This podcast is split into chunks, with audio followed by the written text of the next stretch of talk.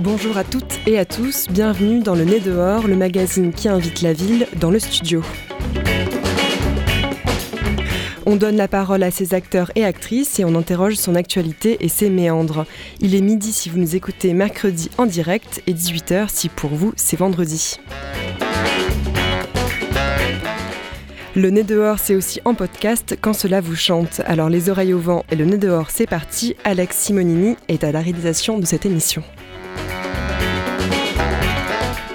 Nous aurons trois invités aujourd'hui, quatre invités aujourd'hui, pardon. Emmanuel Patrice, coprésident de l'association Un centre-ville pour tous, viendra nous parler encadrement des loyers à Marseille et lutte pour un habitat digne et accessible pour tous et toutes. Thomas Debord Spirit Marseille, BSM, l'école de skate de la Friche Belle de Mai, viendra lui dans le studio nous raconter l'arrivée de cinq artistes, tous liés au monde du skate, dans la nouvelle salle d'exposition de la salle des machines. Et pour commencer, j'ai le plaisir d'accueillir Céline Berthoumieux. Bonjour Céline. Bonjour Margot. Tu es co-directrice de Seconde Nature Zinc, les deux associations qui portent la biennale chronique, biennale des imaginaires numériques. C'est bien ça. Et Céline, tu es aussi une grande habituée de la grenouille, donc merci de revenir euh, un peu par ici. Ça me fait toujours plaisir et merci de l'invitation. Bonjour Ludivine. Bonjour. Ludivine Pango, tu es toi responsable de la production de chroniques. La biennale a débuté la semaine dernière, elle se finit à la fin du mois de janvier euh, pour finir avec des belles nuits de clôture. Et entre-temps, vous proposez à Marseille, Aix et Avignon une multitude d'expositions dans des lieux divers. On essaie de compter le nombre d'expositions, il y en a à peu près 14, 15. Oui. Donc euh, assez euh, comme programme. Euh, Céline, peut-être pour commencer, pour les novices, est-ce que tu peux nous expliquer ce que sont les arts numériques? Est-ce que vous mettez derrière ce, ce terme? Alors, euh, les arts numériques, pour faire assez simple, c'est une, c'est un champ de création, production, diffusion, euh, au sein duquel des artistes toutes disciplines confondues. C'est euh, un point qui est euh, assez important à mon sens parce que moi j'aime bien parler de, de la création hybride et, numérique plus que des arts numériques. Donc créent, produisent et, et diffusent euh, à l'aide avec, pour et par le numérique, les nouvelles technologies et le digital. ce qui fait que, alors bon, en, tant que spectateur de la Biennale des imaginaires numériques, ça va être possible d'avoir un panorama, à mon sens, euh, assez complet du type d'œuvres qui sont, euh, qui sont produites. Mais ça peut être euh, autant des films diffusés par Internet que des installations interactives, génératives, lumineuses, que du spectacle, des, des performances. Voilà, c'est un, un, un champ de, artistique qui est, qui est, qui est assez vaste, qui a évidemment qui a qui s'est déployé année après année parce qu'en fait il a évolué au fur et à mesure de l'apparition des, euh, des différentes euh, des différentes potentiels liés euh, aux technologies. Et après je pense qu'il y a enfin ce que j'aime bien aussi euh, souligner par rapport aux arts numériques c'est quand même euh, euh, contrairement à ce qu'on pense c'est un art assez politique en fait. C'est-à-dire que souvent et c'est aussi extrêmement vrai euh, dans le dans les expositions de, la biennale les artistes portent un regard euh, euh, critique sur euh, sur le monde dans lequel nous, évoluons, à la fois par rapport à la question du numérique et des nouvelles technologies, mais aussi euh, euh, peut-être aussi sur des questions écologiques maintenant beaucoup plus socia- sociales, économiques. Donc, voilà, une, définition un peu, simple de, des, arts numériques, c'est l'utilisation des technologies et une approche politique. Est-ce que c'est une branche artistique, je ne sais pas si on peut dire branche, mais en tout cas où les jeunes créateurs et artistes qui sortent en ce moment d'école se tournent beaucoup? Alors, euh, je pense que évidemment, quand on parle de euh, quand on quand on parle de, numérique, euh, pour les nouvelles générations, c'est assez assez logique, c'est assez assez intrinsèque. Ce qui s'est beaucoup développé au fur et à mesure et qui est vachement intéressant, c'est que c'est aussi souvent des artistes qui savent euh, utiliser euh, le, numérique et, les nouvelles technologies. C'est des euh, des artistes qui sont des qui sont des codeurs, des développeurs, mais c'est des artistes qui savent aussi par exemple, programmer des robots, c'est des artistes chercheurs qui vont investir aussi le champ du bio-art, par exemple.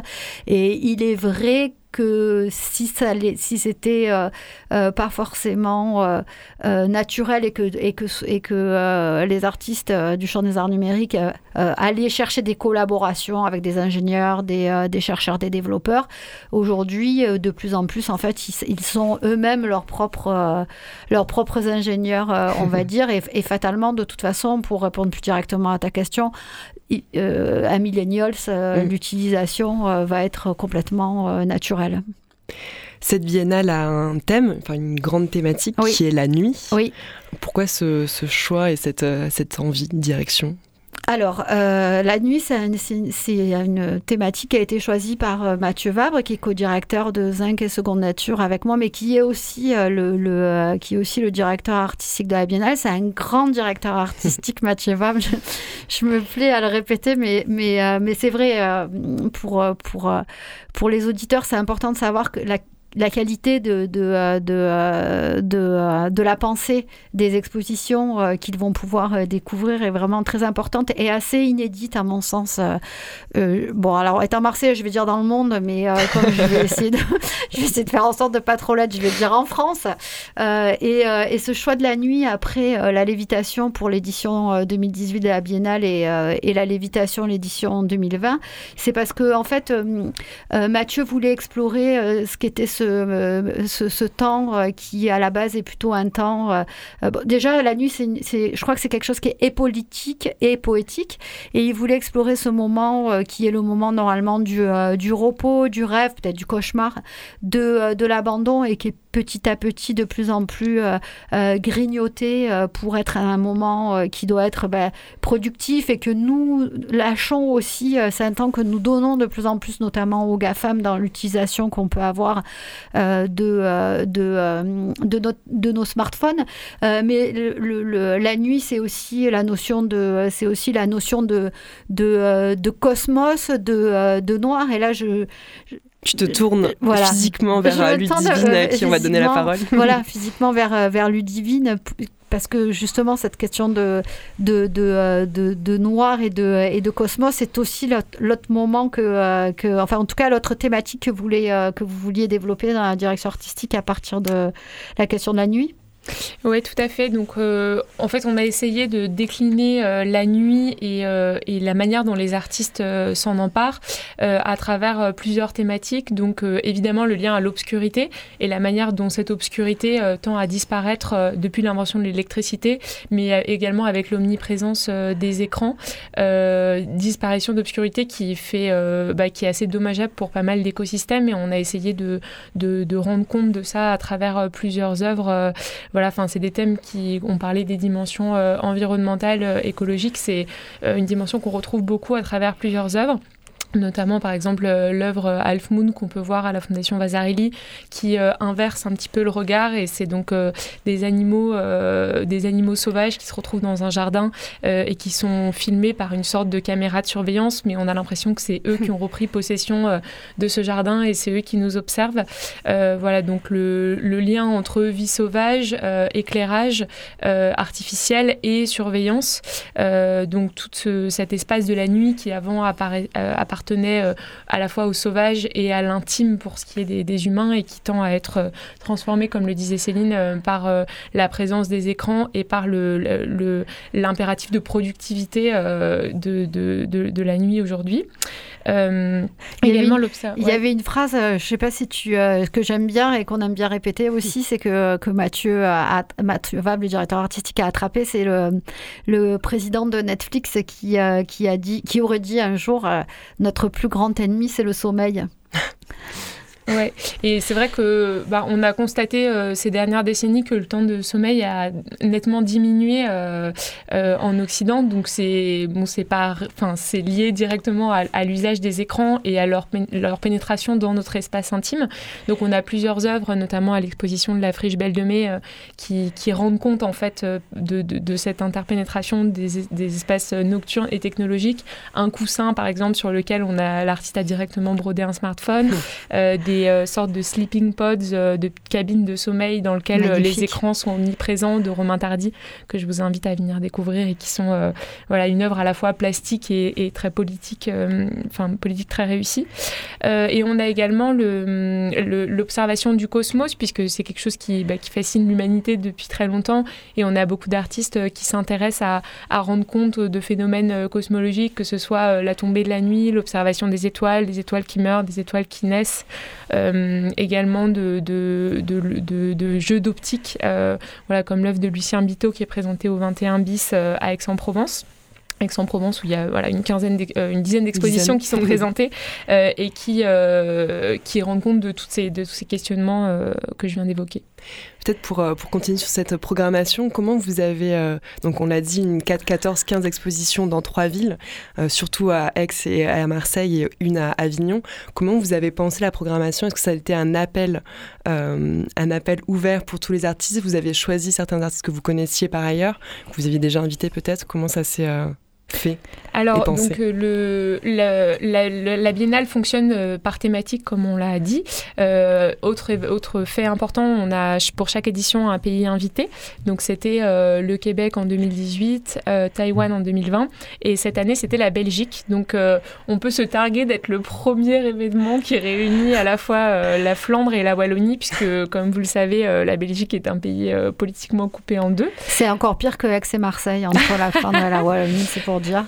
Et donc on s'est dit bah, pourquoi pas essayer de réunir les deux puisque ça nous, euh, ça nous dérangeait un petit peu de faire une partition entre artistes flamands et artistes wallons, d'autant que pour plusieurs la distinction est un petit peu artificielle. Euh, il y en a beaucoup qui habitent à Bruxelles, certains sont soutenus par la Flandre parce qu'historiquement ils sont soutenus par la Flandre, d'autres par la Wallonie, euh, par la Wallonie-Bruxelles. la plupart parlent autant français que flamand. donc voilà, on s'est dit invitons les deux et après un, un, travail de longue haleine politico dont, on vous passera, dont on vous passera les détails, mais on a, on a, euh, on a fait un appel à projet en fait. Euh, du coup, on a pu, euh, on a lancé un appel à projet qui a permis de sélectionner les, les, les, artistes qui sont produits et qui ont été produits et dont, dont les créations sont vues pour la première fois dans le, cas, dans le cadre de la biennale. C'est ça. Et donc, euh, appel à projet euh, ouvert euh, à, en fait, international. international avec un jury pour sélectionner ces artistes-là. on a plusieurs champs de cet appel à projet. Donc, une création, un appel à projet international, un appel à projet pour l'espace public, un appel à projet pour l'émergence régionale aussi, qui est quelque chose d'important pour Chronique de soutenir la création transdisciplinaire à l'échelle de la région sud, et également une création live audiovisuel artiste femme. Donc, voilà, ces différentes euh, catégories nous permettent aussi bah, de, de, respecter une certaine équité entre différentes disciplines ou entre différentes euh, répartitions géographiques. Euh, et donc, avec une primauté pour les artistes belges, la Belgique étant le pays invité, avec ça, on a travaillé avec le, Centre Wallonie-Bruxelles et le Flanders Arts Institute pour repérer en fait chacune des scènes wallonnes et belges, et pardon, flamandes de la, de la création contemporaine. Et il en résulte 16 euh, œuvres euh, qui ont été euh, lauréate de cet appel à projet pour la partie création, donc où Chronique, euh, qui est doté d'un fonds de création, est vraiment euh, venu financer directement la production de ces œuvres-là, euh, dont quatre œuvres de spectacle vivant et 12 œuvres art visuel, plus après un certain nombre d'autres œuvres dont on a financé la production ou l'adaptation pour la biennale, mais qui ne rentrent pas directement dans le, dans le cadre de, cette, de cet appel à projet qu'on appelle Chronique Création, donc plateforme de production. Voilà, et ensuite un certain nombre d'œuvres qui ont été euh, qui ont été sélectionnées pour la diffusion, euh, voilà, et qui sont présentes euh, dans les trois villes qu'on vient de citer. Vous avez commencé à citer quelques artistes et quelques lieux. on va pas pouvoir parler de tout, bah parce que comme, euh, comme vous l'avez entendu, il y, a, y a, une multitude de, propositions que vous pourrez évidemment retrouver sur le site de la Biennale Chronique. Peut-être pour faire un, un, ou deux focus sur, euh, sur des expositions, on peut commencer peut-être par euh, celle de la Friche, comme on est, comme on est à la Friche. à Radio Grenouille, à la Friche de la Belle de Mai. Qu'est-ce qui se passe à la Friche programmée par la Biennale? Alors, donc pendant, on a eu une, grande soirée de lancement, ouverture. Jeudi soir, c'était la, la, la, fête. C'était la personnes qui ont déferlé sur Moi, la j'aurais dit 20 000, mais Exactement. Selon les organisateurs. C'est ça. Euh, et à partir de maintenant, donc on a euh, deux expositions euh, qui sont visibles à la friche directement, plus deux autres expositions associées. Mais je vais me concentrer plus sur les expositions donc on a qu'on a produit directement. Les expositions associées, faut, faut qu'on le dise quand même. Ouais. L'exposition des de N plus N Corsino qui est 7 mesures par, seconde, et l'exposition des instants vidéo qui ouvrait aussi jeudi dernier à la friche. Voilà, et donc l'exposition État de veille, qui est l'exposition, on va dire, qu'on a produit plus directement, euh, donc qui rassemble une quinzaine d'artistes et qui euh, traverse les, problématiques tout d'abord euh, de, d'éclairage et de, enfin, de lien esthétique, on va dire, entre la ville, l'éclairage et la nuit. on, passe également, on passe ensuite à une section qui va explorer, comme on le disait, la manière dont les écrans grignotent petit à petit l'espace de la nuit, qui sont notamment basés sur l'ouvrage 24-7 de Jonathan Crary qui explique la manière dont le capitalisme récupère peu à peu euh, l'espace nocturne pour euh, un, monde sans repos ou en tout cas sans répit. Euh, et ensuite, on a différentes œuvres qui explorent l'espace des rêves, des cauchemars, du folklore aussi pour certaines œuvres comme celle de Noémie Castella. voilà, et pour nous conduire ensuite vers l'exposition After Party au panorama dans cet espace assez toujours à la friche, monumental, toujours à la friche, et qui là va explorer davantage l'espace de la fête, mais une fête un peu particulière puisqu'elle aurait été en fait abandonnée aux robots dont les humains se seraient retirés. Et donc on a par exemple une quinzaine d'aspirateurs robots euh, qui s'amusent avec des paillettes, mm. des colonnes gonflables euh, qui ça marche très bien avec les enfants pour les enfants. Voilà donc euh, et pareil la question de bah, la fête comme espace de libération de plus en plus contrôlée, mais aussi de, de, plus en plus contrôlée par les machines qui, qui nous entourent et les écrans. Ça, c'était pour deux exemples à Marseille. Il y en a ah aussi à Aix. Tu parlais notamment de la Fondation euh, Vasarely. Mais on va peut-être s'arrêter là et vous inviter Sinon, à. Sinon, toute l'heure. voilà, ça.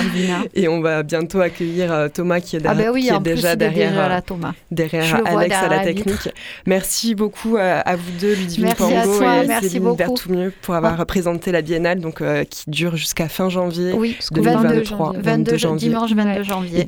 Et qui se clôture avec plutôt une programmation plus festive oui. Mais on reviendra. On reviendra, on, reviendra avec plaisir. Merci. Merci beaucoup. On Bonne émission. Merci. On va écouter euh, Kabar Jaco, qui est un nouveau trio de musiciens composé par le musicien et producteur réunionnais Jaco Marron derrière les machines, avec le percussionniste euh, Jean Amé Moutou Laop et le chanteur Axel Sautron. Le trio s'appelle donc Kabar Jaco et leur premier album est sorti le 23 septembre dernier. On écoute le titre Cascas ND.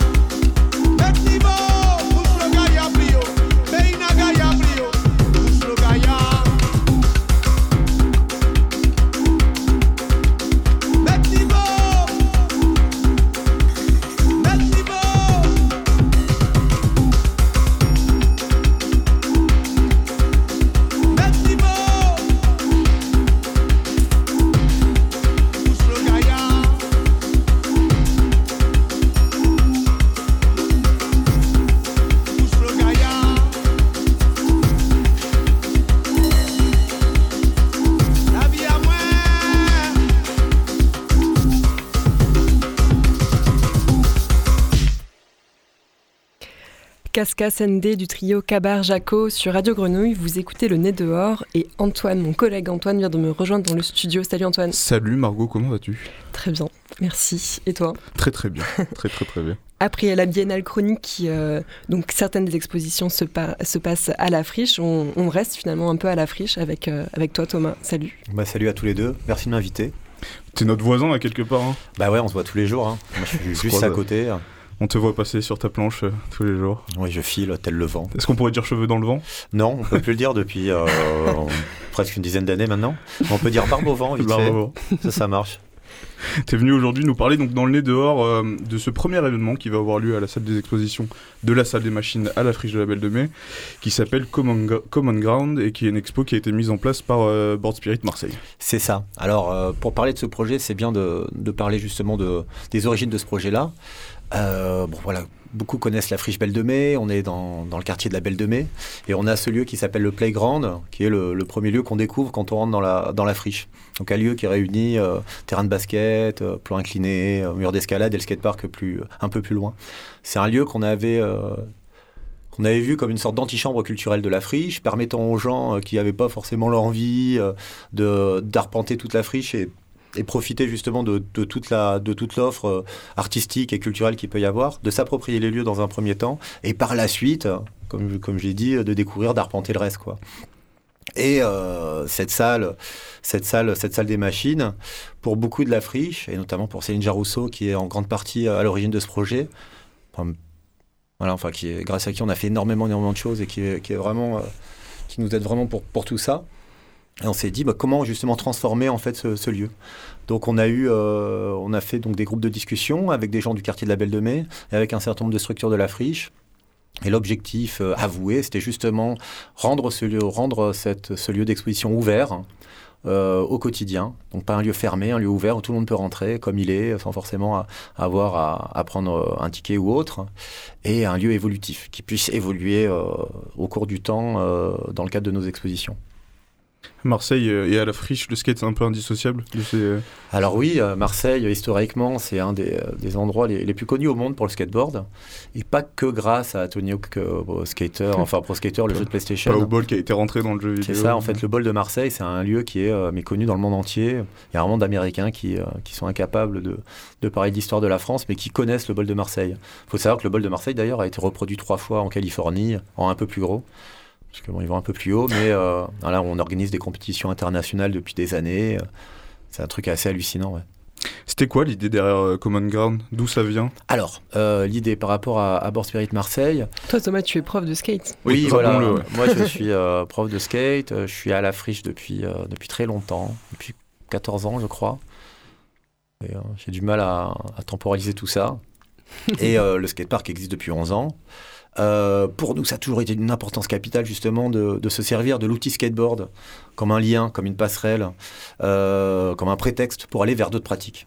Pour résumer, euh, si tu es capable de rouler, si tu es capable de prendre ta planche, mais pourquoi on n'irait pas faire un article? Pourquoi tu n'irais pas interviewer quelqu'un? Pourquoi on n'irait pas, pourquoi on n'irait pas faire une émission à Radio Grenouille? Pourquoi on n'irait pas peindre? Pourquoi on n'irait pas dessiner? Pourquoi on n'irait pas faire de la musique? Pour nous, le skateboard, c'est vraiment un, une forme d'art. On est plus proche de la, de la danse que du football sans euh, cracher du tout sur le football même s'il y a le Qatar, hein, qui, est du hockey une honte, hein, on peut se le dire. Mais euh, voilà, c'est vraiment pour nous, c'est vraiment une forme, une forme d'art. Et euh, au-delà de ça, ça nous a permis de travailler énormément avec, ben, avec les jeunes, de, du, les jeunes du territoire. Et notamment trois jeunes, Fares, Momo et, et Youssef, qui font partie intégrante de l'exposition on n'aura peut-être pas le temps d'en parler aujourd'hui, mais je vous invite à venir et on pourra en parler en direct. On voit quoi dans cette expo alors? Donc voilà, cette exposition. À la base, euh, à la base, on a fait un événement qui s'appelle le skatepunk qui sort un petit peu du carcan classique de la compétition, à savoir qu'il n'y a pas de premier, il n'y a pas de dernier, on est tous au même niveau. Donc dans ce skatepunk, il y avait une course, euh, il y avait euh, des groupes de punk qui ont joué, il y a une dizaine de groupes qui ont joué enfin pas que du punk d'ailleurs, il y avait aussi du bluegrass country, il y avait plein de choses différentes. Et euh, Pierre Poselli, euh, qui, euh, qui fait partie de notre équipe en, tant que professeur de skateboard, community manager et plein de choses, mais là dans, dans, le, cas présent de directeur artistique, a coordonné, a organisé une résidence artistique qui a réuni cinq artistes.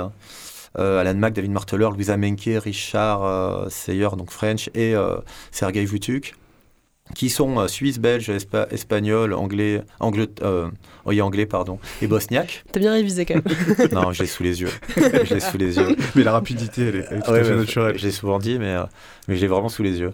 Donc voilà, et l'objectif, donc, c'était de montrer en fait que de, du skateboard, en fait, peut naître énormément de pratiques artistiques qui sont pas forcément juste de la vidéo de skate ou juste des photos de skateboard.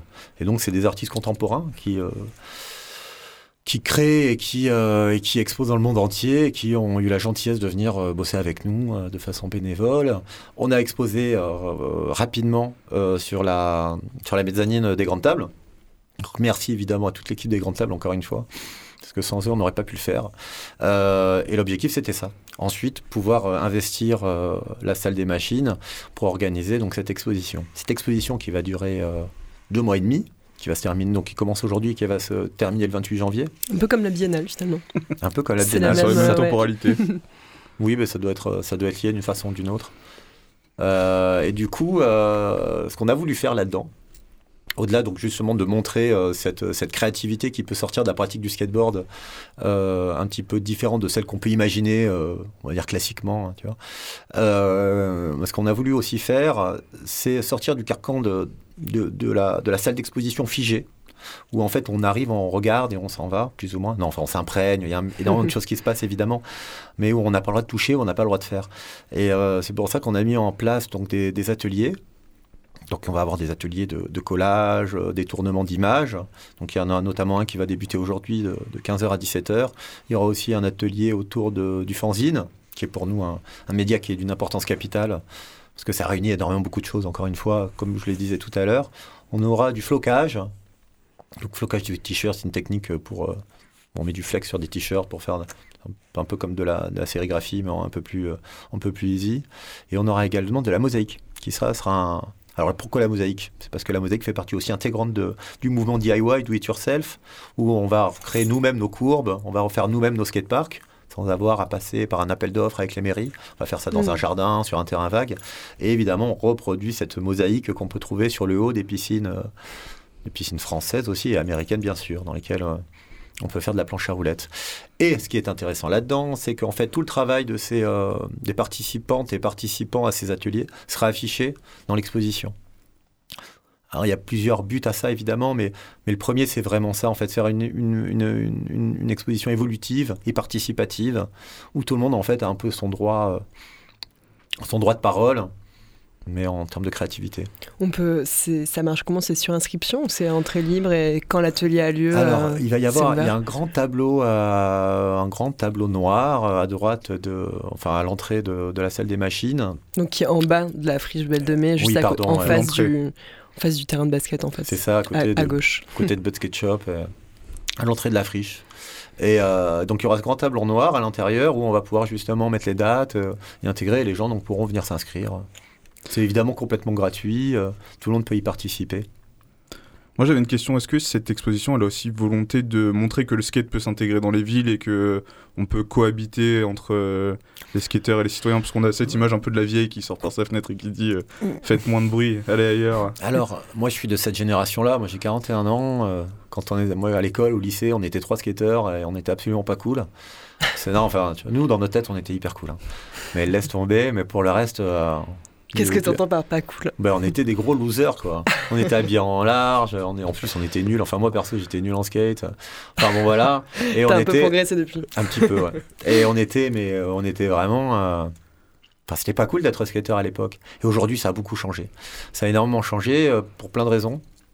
Il y a eu évidemment ben, le travail des associations comme les nôtres qui ont permis de donner des cours Ma mère m'a toujours dit tu devrais faire des cours de skateboard. Je lui disais mais non tu comprends rien maman. Puis bon évidemment, évidemment maman avait raison. voilà. Euh, et voilà donc il y a ça évidemment mais il n'y a pas que ça aussi. Il y a le fait que euh, les médias, la publicité euh, s'emparent un petit peu de notre image. ils s'emparent donc à leur fin. Hein. on va avoir une pub pour une, voiture, une pub pour une, pour une assurance, tu vois, parfum, voilà, avec une planche qui est montée à l'envers, où euh, tu sais très bien que c'est un skateable, ou il y a quelqu'un qui ne peut pas skater dessus. Donc ça, ça marche, évidemment. Il y a le fait que Internet est arrivé en force, et par le biais de YouTube et tout ça, ça a énormément marché. Il y a le fait que le skateboard aux États-Unis, c'est le troisième sport le plus pratiqué bien évidemment. Le, sport le, plus pratiqué. Donc, le fait qu'il y ait Internet a permis justement cette, euh, comment dire, cette uniformisation de la culture mondiale, tu vois, et euh, de rentrer là-dedans. Donc maintenant, il y a beaucoup plus de gens qui, qui sont intéressés par le truc. Et les jeux vidéo, bien évidemment. Euh, avec Tony Hawk dans un premier temps, Skater, et en fait, il y a une quantité astronomique de jeux vidéo qui sont sortis. Skate 4 bientôt. Skate 4. Moi, j'y joue plus, moi. je l'ai fait, hein. j'ai acheté des consoles, j'ai gardé deux mois, je les revendais. Tu dirais que c'est une pratique, euh, pardon, je t'ai coupé, mais mieux, mieux acceptée du coup dans, dans la vie tu peux me couper quand je parle de console. mon expérience n'est pas super intéressante. Alors, donc voilà, il y a ça. Et il y a le fait que euh, ben, euh, un certain nombre de, politiques, d'institutions, en fait, ont aussi connu le skateboard parce qu'ils sont arrivés à un certain âge. Donc leur vision était plus la même. C'était plus le punk, machin. En fait, c'était une pratique que moi aussi j'ai faite, que, que mes gamins font par le biais justement des écoles de skate qu'il peut y avoir. Et donc ils se sont rendus compte de ça. Au-delà de ça, évidemment, il y a des artistes qui réfléchissent, qui, qui, qui, euh, qui, créent à partir du skateboard, mais il y a aussi des penseurs. Je pense à notamment Zarka, euh, qui a écrit euh, Chronique lacunaire du skateboard. C'est vraiment des intellectuels qui écrivent là-dessus, qui vont parler justement de la transformation de l'urbanisme par le prisme de l'œil du skateur. C'est-à-dire que moi, quand je me balade, enfin moi, nous, quand on se balade dans la rue, en fait, pour nous, c'est, on, découvre des choses magnifiques qu'on va non, ça fait un peu pompeux, qu'on va sublimer par notre pratique, tu vois. Donc ça veut dire c'est un plan incliné dégueulasse, plein de pisse. Et en fait, pour nous, en fait, ça va devenir mais vraiment un trésor qu'on va chérir, qu'on va pouvoir aussi euh, transformer parce qu'on va ramener un peu de béton parce qu'il y avait une petite cassure en bas et donc on va ramener un peu de béton. Donc il y a une transformation d'espace urbain par euh, notre pratique et aussi par le fait qu'on y est. Mm. Qu'on y est. Et donc quand tu as toute une équipe de, gens qui font de la planche à roulettes, c'est un, un, endroit quand même qui, qui, qui, devient beaucoup plus vivant, qui permet justement euh, une, euh, un, métissage, euh, un métissage des genres, des origines. Parce que, évidemment, le skateboard, comme absolument toutes les pratiques, a été très très macho pendant des années. On a vraiment fait euh, partie du problème. En fait, les, femmes avaient énormément de difficultés à rentrer là-dedans. Et bon, et ça a énormément avancé, évolué. Évidemment, pas assez encore aujourd'hui, mais ça évolue énormément. Ça redynamise des lieux aussi. Et ça redynamise des lieux. Tu vois, par exemple, pour, pour on est à Marseille, hein, euh, la place de la, la, le- la Plaine est devenue un des spots de skate, euh, mais les plus connus euh, de France, réellement. On a des mecs qui viennent de. Enfin, des mecs, des individus. des individus qui, qui viennent du monde entier pour skater cet endroit-là. Bon, parce que Marseille est super cool. Tu fais un peu ce que tu veux. Tu sais, c'est un peu. euh, Mais non, mais c'est vrai, il y a ça. Tu sais, en fait, on a, moi, quand je suis arrivé à Marseille, j'avais un peu ce fantasme de, du New York des années 80, tu vois. Vraiment, je voyais les graffitis partout, je voyais un côté sauvage, le fait que tout le monde puisse se parler, des styles complètement hallucinants. Et ça continue, en fait, ce truc-là. Il fait beau, il y a une liberté euh, qu'il n'y a pas ailleurs. Et là, comment dire, le, le dispositif policier euh, n'est pas aussi. euh, est plutôt light. Tu vois, donc en fait, tu fais, il y a beaucoup de liberté à Marseille qu'il n'y a pas forcément dans d'autres endroits. Et quand tu viens pour faire une vidéo ou autre, tu peux le faire, quoi. Donc il y a des, des pro skaters qui viennent du monde entier pour, pour filmer à Marseille. Et on a une scène de ouf à Marseille avec des, des skaters qui envoient et qui font beaucoup, beaucoup, beaucoup, garçons et filles. Est-ce qu'avant qu'on se quitte sur un morceau que tu nous as proposé, on peut rappeler le programme de la journée de 15h à 17h atelier collage, de 17 à 18 vous avez un concours de gâteaux. Alors ouais, 15h à 17h, donc atelier collage. Alors là, on parle de mercredi, donc pour les Mercredi, auditeurs oui, pour qui les- nous écoutent écoutent en vendredi, direct. euh, peut-être, euh, voilà, ce sera passé, Mais mais, il y en aura d'autres. Oui, voilà. Ouais, aujourd'hui, ce qui va se passer mercredi, mercredi 16 novembre, selon notre calendrier à nous, évidemment, hein, parce que je te rappelle que si on était un quart, on serait tous Mort. On serait tous morts en effet, ouais. Euh, donc on, euh, on a donc euh, on fait un petit atelier donc euh, de ouvert à tous comme on l'a dit de détournement de photos, collage et autres. Ensuite, et ça on est super content de le faire, on a le concours de gâteaux. Concours de gâteaux ouvert à tout le monde avec plein de plein de cadeaux. En fait, c'est pareil que pour le skate. hein. Tu ramènes un gâteau, tu gagnes. Il y a pas de D'ailleurs, tu suffit que tout le monde gagne, personne gagne et donc personne perd non plus. Donc il y a des places de cinéma, il y a, y a- y a évidemment des cours de skate avec nous. Et après, on va commencer le vernissage un peu plus classique. Et on a la, la chance d'avoir donc Sima qui va jouer, qui est un artiste de Marseille, une sorte de, de rock indé, un peu folk, un peu, un peu foufou, euh, qui est super intéressant et qui, euh, qu'on a la chance d'avoir euh, pour ce vernissage aujourd'hui. Comme tu l'as très bien dit, euh, l'exposition euh, voilà, commence aujourd'hui et, euh, et ce jusqu'au 28 janvier. Mais j'ai envie de vous dire qu'en fait, le, skateboard, ça continue tout le temps. Quoi. Et euh, on a la chance d'être à la Friche Belle de Mai. Et on a une empreinte, mais vraiment qui est super importante ici. Le skate est partout ici à la Friche et partout à Marseille. Faites, du- faites de la planche à roulettes. Et si vous en faites pas, avec créez, quoi. Écrivez, euh, lisez, chantez, euh, écrivez sur les murs, faites tout ce que vous voulez, parce que c'est l'une des choses les plus importantes dans, dans notre existence. On peut retrouver tout ça sur les réseaux sociaux de BSM. Et euh, merci Thomas d'avoir été avec nous. Avec la plus grande des joies. euh, avec Sima, Gollum, le titre Gollum. Merci à tous. Ciao. Merci.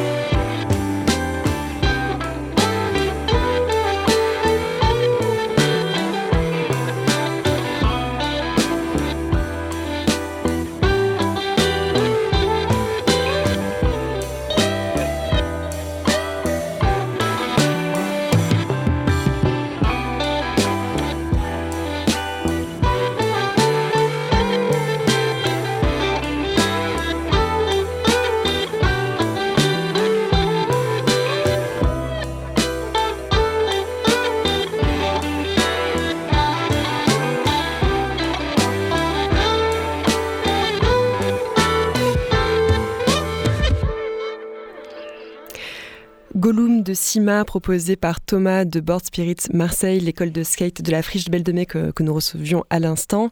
Vous écoutez toujours le nez dehors et on va, on va se. J'ai enregistré hier je ne l'ai pas fait en direct, mais vous allez quand même écouter euh, Emmanuel Patrice, euh, qui est coprésident euh, de l'association Un centre-ville pour tous et qui va nous parler des prix de l'immobilier qui s'envolent et, de la situation pour beaucoup qui devient de plus en plus difficile pour se loger. Une nouvelle coalition d'associations et des collectifs vient de se former. Je ne vais pas tous les citer, mais à Marseille, l'Amicale des locataires d'Elbert, les Amis de la Terre Bouche du Rhône, Novi Novois, Parole Vive, le syndicat du quartier populaire de Marseille et j'en passe. Donc on va tout de suite écouter et faire le point avec Emmanuel Patrice enregistré hier hors du studio. Emmanuel Patrice, je suis euh, coprésident de l'association Un Centre-Ville pour tous et membre du collectif du 5 novembre. Est-ce que tu peux me raconter la genèse et le pourquoi de la coalition citoyenne contre le logement cher qui vient de se créer? Oui, bien sûr. Euh, alors euh, bah, c'est un sujet qui revient depuis pas mal d'années, hein, puisque euh, la question sur laquelle on travaille, qui est au-delà de la question du logement cher, le, sujet de l'habitat indigne à Marseille, c'est une des, conséquences, en fait, ce logement cher bah, de, de, la question de l'habitat indigne. En gros, ce qui se passe, c'est que euh, on a un système à Marseille où on a un logement privé, un parc privé qui est euh, extrêmement euh, cher pour la population et les ressources moyennes, moyennes de la population. Et d'autre part, on a un, un parc de logements sociaux qui est euh, très euh, insuffisant, et notamment de, logements très social. Et donc, euh, ben, les gens se dirigent vers un, marché parallèle, qui est un marché de l'habitat indigne, des, des, taudis, et qui est, très cher. Et ce qu'on observe par ailleurs, c'est une tendance très forte depuis ces dernières années. On a pas mal de chiffres, et il y a encore des indices d'ailleurs des prix de l'immobilier qui sont sortis il y a, quelques jours, qui montre que ben oui, cette tendance est réelle, c'est-à-dire qu'on a eu une, augmentation d'à peu près 10% par an euh, du, euh, du prix euh, de, des, des, logements. C'est-à-dire qu'on est à peu près aujourd'hui à 3800 euros à la vente au mètre carré de logement. Et, donc on se rapproche des prix des, des grandes villes, alors qu'à Marseille, on a, alors on a une espèce d'effet de rattrapage, mais de fait, euh, on a une augmentation très importante et on est les champions en fait, de l'augmentation aujourd'hui à Marseille euh, annuelle sur, euh, sur, sur les, prix, les prix du foncier. Avec une sociologie de la population qui n'est pas forcément la même que dans d'autres grandes villes, en tout cas dans le centre? Oui, ouais, absolument. C'est le gros sujet. C'est-à-dire qu'aujourd'hui, à Marseille, on a 70 à 80% de la population qui serait éligible en fait, au logement social, c'est-à-dire avec des niveaux que ce soit en, enfin, en locatif ou en accession sociale extrêmement bas. Hein. on est euh, en locatif, on serait à 4 ou 5 euros le mètre carré. Et là, on voit, et c'est d'ailleurs euh, une petite équipe qui a étudié sur un secteur juste à côté de, là où j'habite, qui, est, euh, qui est le quartier de la Plaine. on voit qu'on est à 17-18 euros le, mètre carré. Donc on n'est absolument pas au niveau des, ressources qu'ont les ménages aujourd'hui sur, sur, mon quartier, comme sur en fait la majorité des, quartiers centraux. Est-ce qu'on a une idée de. C'est une augmentation, j'imagine, constante, mais est-ce qu'il y a eu une, euh, une accélération ces, ces, dernières années, cette dernière année? Est-ce qu'on parle beaucoup euh, d'une arrivée, euh, enfin d'une augmentation très récente des loyers? Est-ce qu'on peut le mesurer, ça, ou pas? Alors, ce qui est clair, c'est qu'il y a pas mal de facteurs aggravants, notamment le Airbnb. Ça, c'est un, vrai sujet, c'est-à-dire que le Airbnb aujourd'hui n'est pas régulé et, euh, ou très très peu. Alors ça, se met doucement en place. La ville de Marseille a pris quelques dispositifs pour essayer de réguler, mais c'est très insuffisant. Et euh, on voit en fait qu'effectivement, depuis 2-3 ans, on est, euh, enfin là, les chiffres ils sont très clairs. Hein, on est à 10, cette année, on est à 10,5% d'augmentation, ce qui est énorme, je veux pour dire. le loyer, enfin à la location et à l'achat à l'achat. À l'achat et à la location, on est à peu près dans ces eaux-là, on est sur 6 mois à peu près à 5%. Sur les 6 derniers mois, on est à 5,8%, il me semble, de mémoire, ce qui est euh, aussi euh, très, euh, voilà, très important. Donc oui, oui, à Marseille, on est dans une situation assez particulière. Et parmi les 10, enfin, il y a eu donc ces fameux indices qui disent que parmi les dix plus grandes villes euh, de, France. Alors il y en a certains qui stagnent et on est plutôt sur une tendance générale nationale à la stagnation. Même Paris a même un tout petit peu baissé. Hein. on est à moins, moins 0,5% ou quelque chose comme ça. Euh, et, Marseille, on est les premiers, c'est-à-dire qu'on est à plus 10, plus 10,5, plus 20 en deux ans et pratiquement plus 30% en trois ans. Et cette augmentation-là, effectivement, ben, elle, est, elle, est partie très, très fort ces, ces, ces 3-4 dernières années. Pourquoi une coalition citoyenne Donc c'est un ensemble d'associations dont fait partie un centre-ville Poudous qui a signé, signé cet appel? Oui, parce que bon, le réseau en fait à Marseille d'organisations, de, euh, il est très de, collectifs qui luttent, il est, il est, très important et on se rend compte euh, dans les échanges qu'on a, parce qu'on est tous quand même euh, en réseau, et notamment suite aux effondrements de la rue d'Aubagne, ces réseaux-là, ils se sont encore plus parlés, ils se sont mieux structurés. Ben, on se rend compte que ces sujets-là, le sujet du logement, il est, ben, il est très important, il prend une place très importante dans toutes les euh, problématiques qu'ont les ménages. Il faut savoir quand même que le, logement, la, part en fait du, euh, du loyer dans l'économie du ménage, elle est de plus en plus importante, ce qu'on appelle le taux d'effort. Et avec euh, le sujet ben, de la crise énergétique, de l'inflation, enfin tous les sujets qui sont aujourd'hui d'actualité, euh, ben, la question de l'économie des ménages et du logement, elle est de plus en plus prégnante. Donc cette coalition citoyenne qui réunit euh, la Ligue des droits de l'homme, mais aussi euh, le collectif des maires isolés, le, bon, nous, un centre-ville pour tous, c'est le collectif du 5 novembre, Nos vies, nos voix, qui est quand même aussi à l'origine de, de, la, de cette coalition. Bon, ben, on a tous, sous des angles différents, en fait, euh, cette problématique en tête et euh, ben, elle nous semble absolument, euh, enfin, il nous semble absolument nécessaire d'en parler. Une des propositions, enfin, peut-être qu'il y en a plusieurs, tu, nous diras ça, c'est l'encadrement des loyers. Donc, une proposition qui existe dans beaucoup d'autres villes en France. J'espère ne pas me tromper en citant notamment Paris, Bordeaux, Lyon, Villeurbanne aussi, et qui n'existe pas à Marseille. Est-ce que tu peux nous réexpliquer un peu les enjeux de, de cet encadrement et, qu'est-ce qui manque pour que Marseille en, fasse partie? Oui, alors on a effectivement, avec cette coalition euh, citoyenne euh, sur le logement cher, euh, lancé une pétition sur, sur la question de l'encadrement des loyers, puisqu'on voit bien que, notamment du côté de la métropole, il y a un, frein. cette proposition, elle avait d'ailleurs été déjà euh, lancé en 2019 et la métropole avait refusé. Euh, et donc là, le, processus, c'est que la ville propose, la métropole reçoit cette proposition et envoie à l'État cette proposition pour que l'État décide si oui ou non Marseille et, euh, peut mettre en place ce dispositif à titre expérimental, puisque cette loi, en fait, elle n'est qu'à titre expérimental. Bon. Tu peux réexpliquer ce que, si cette loi passe, qu'est-ce que ça, à quoi ça correspond concrètement? Oui, oui. Alors, en gros, le principe, il est, euh, il est assez simple. Euh, on regarde à l'échelle des quartiers, des arrondissements, des secteurs. Alors, justement, c'est tout, le sujet, hein, c'est trouver la bonne échelle.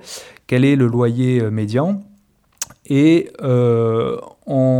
l'encadrement des loyers permet d'écréter, en fait, les loyers les plus chers en fait, d'avoir une espèce de. Euh, entre, alors je sais plus, je crois que c'est moins 30%, je confonds un peu les chiffres, mais c'est moins 30% en dessous et moins 20% au-dessus.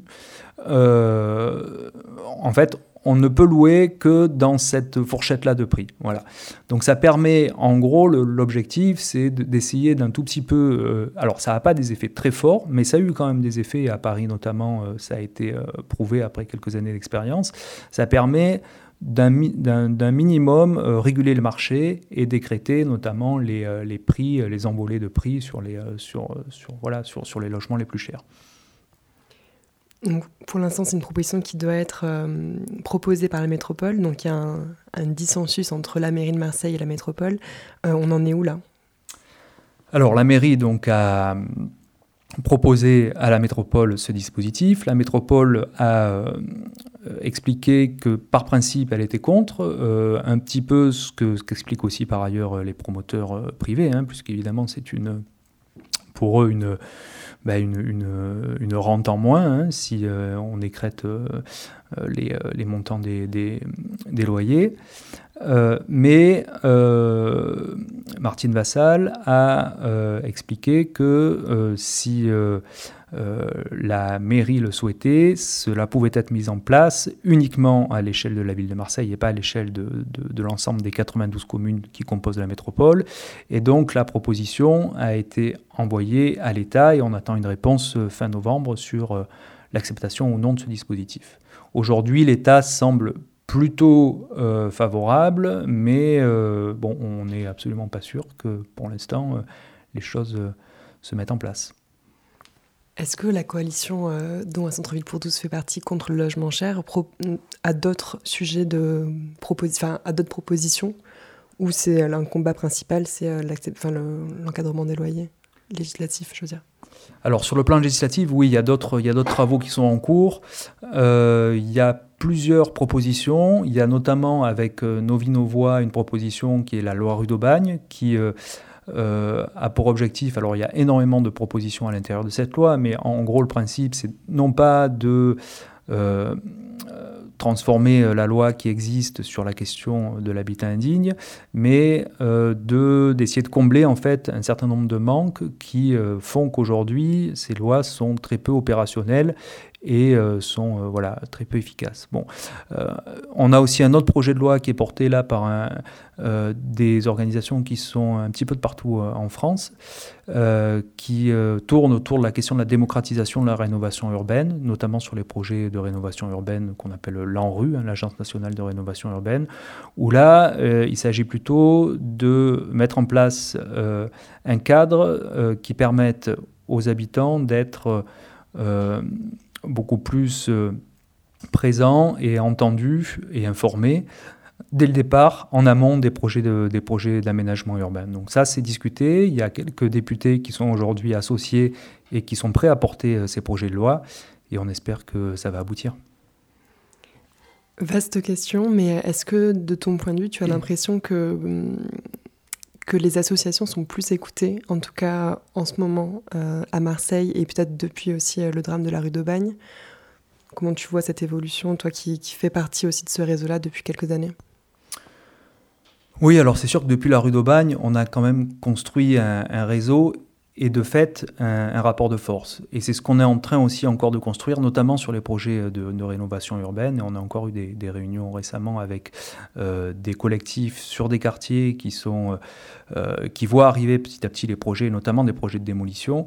Et on est en train là aussi de construire des, coalitions de façon à ce que déjà nos expériences puissent être partagées d'un collectif à l'autre, d'un quartier à l'autre, mais aussi de créer du rapport de force, c'est-à-dire que bah, d'être nombreux lorsqu'il y a un sujet sur un quartier, être là pour, euh, pour aussi les autres par euh, voilà, de la solidarité interquartier. Donc ça, ouais, c'est quelque chose qui euh, petit à petit quand même se, se construit. C'est quand même très renforcé avec, avec la rue d'Aubagne, c'est clair.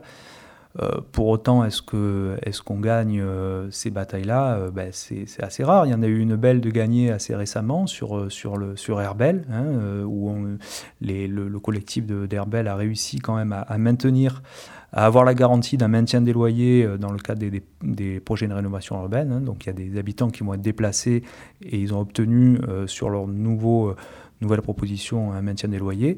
Euh, ça, ça a été aussi le fruit de, partage d'expériences de, et de connaissances avec d'autres collectifs et avec aussi des, des étudiants qui ont travaillé, des chercheurs qui ont travaillé sur ces sujets-là.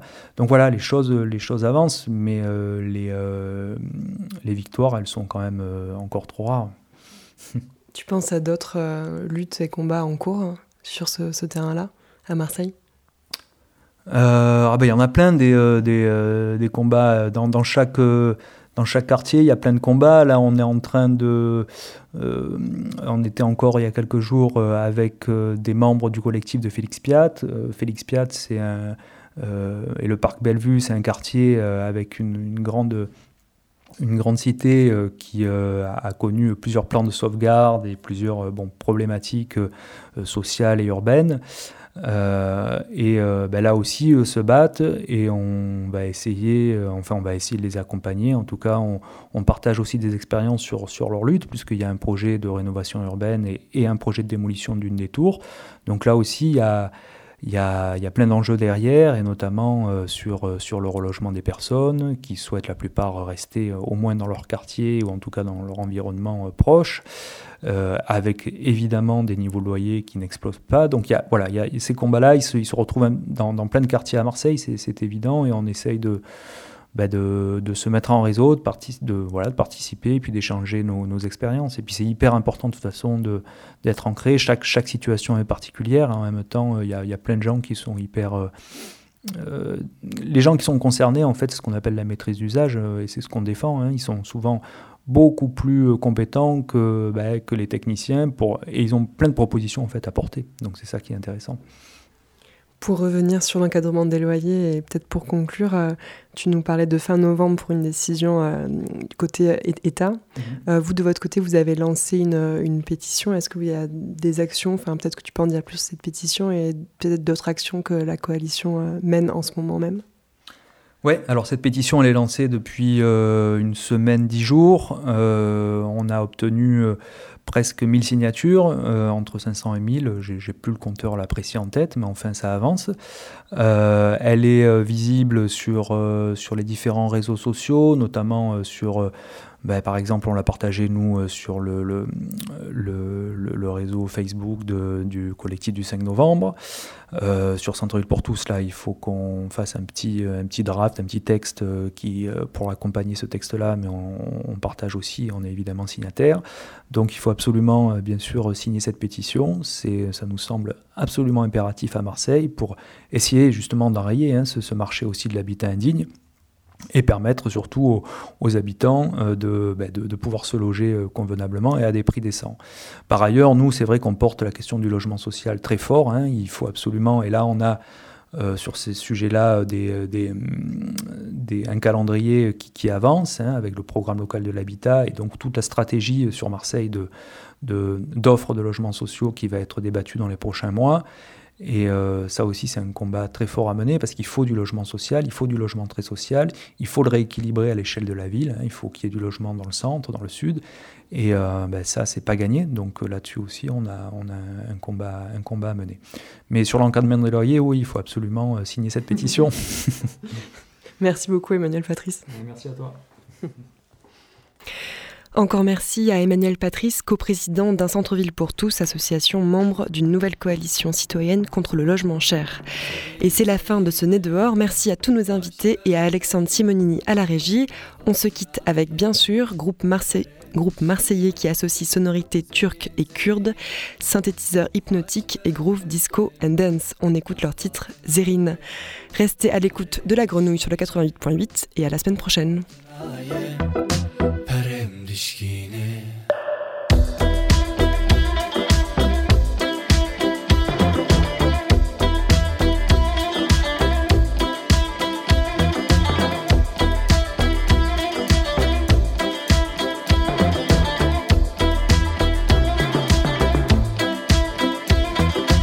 اسود زانم جانم اندیشم لوی ولاته حسبهم خيبتي زانم جاني من ديشي ولاتي خيبتي ولاتي خيبتي.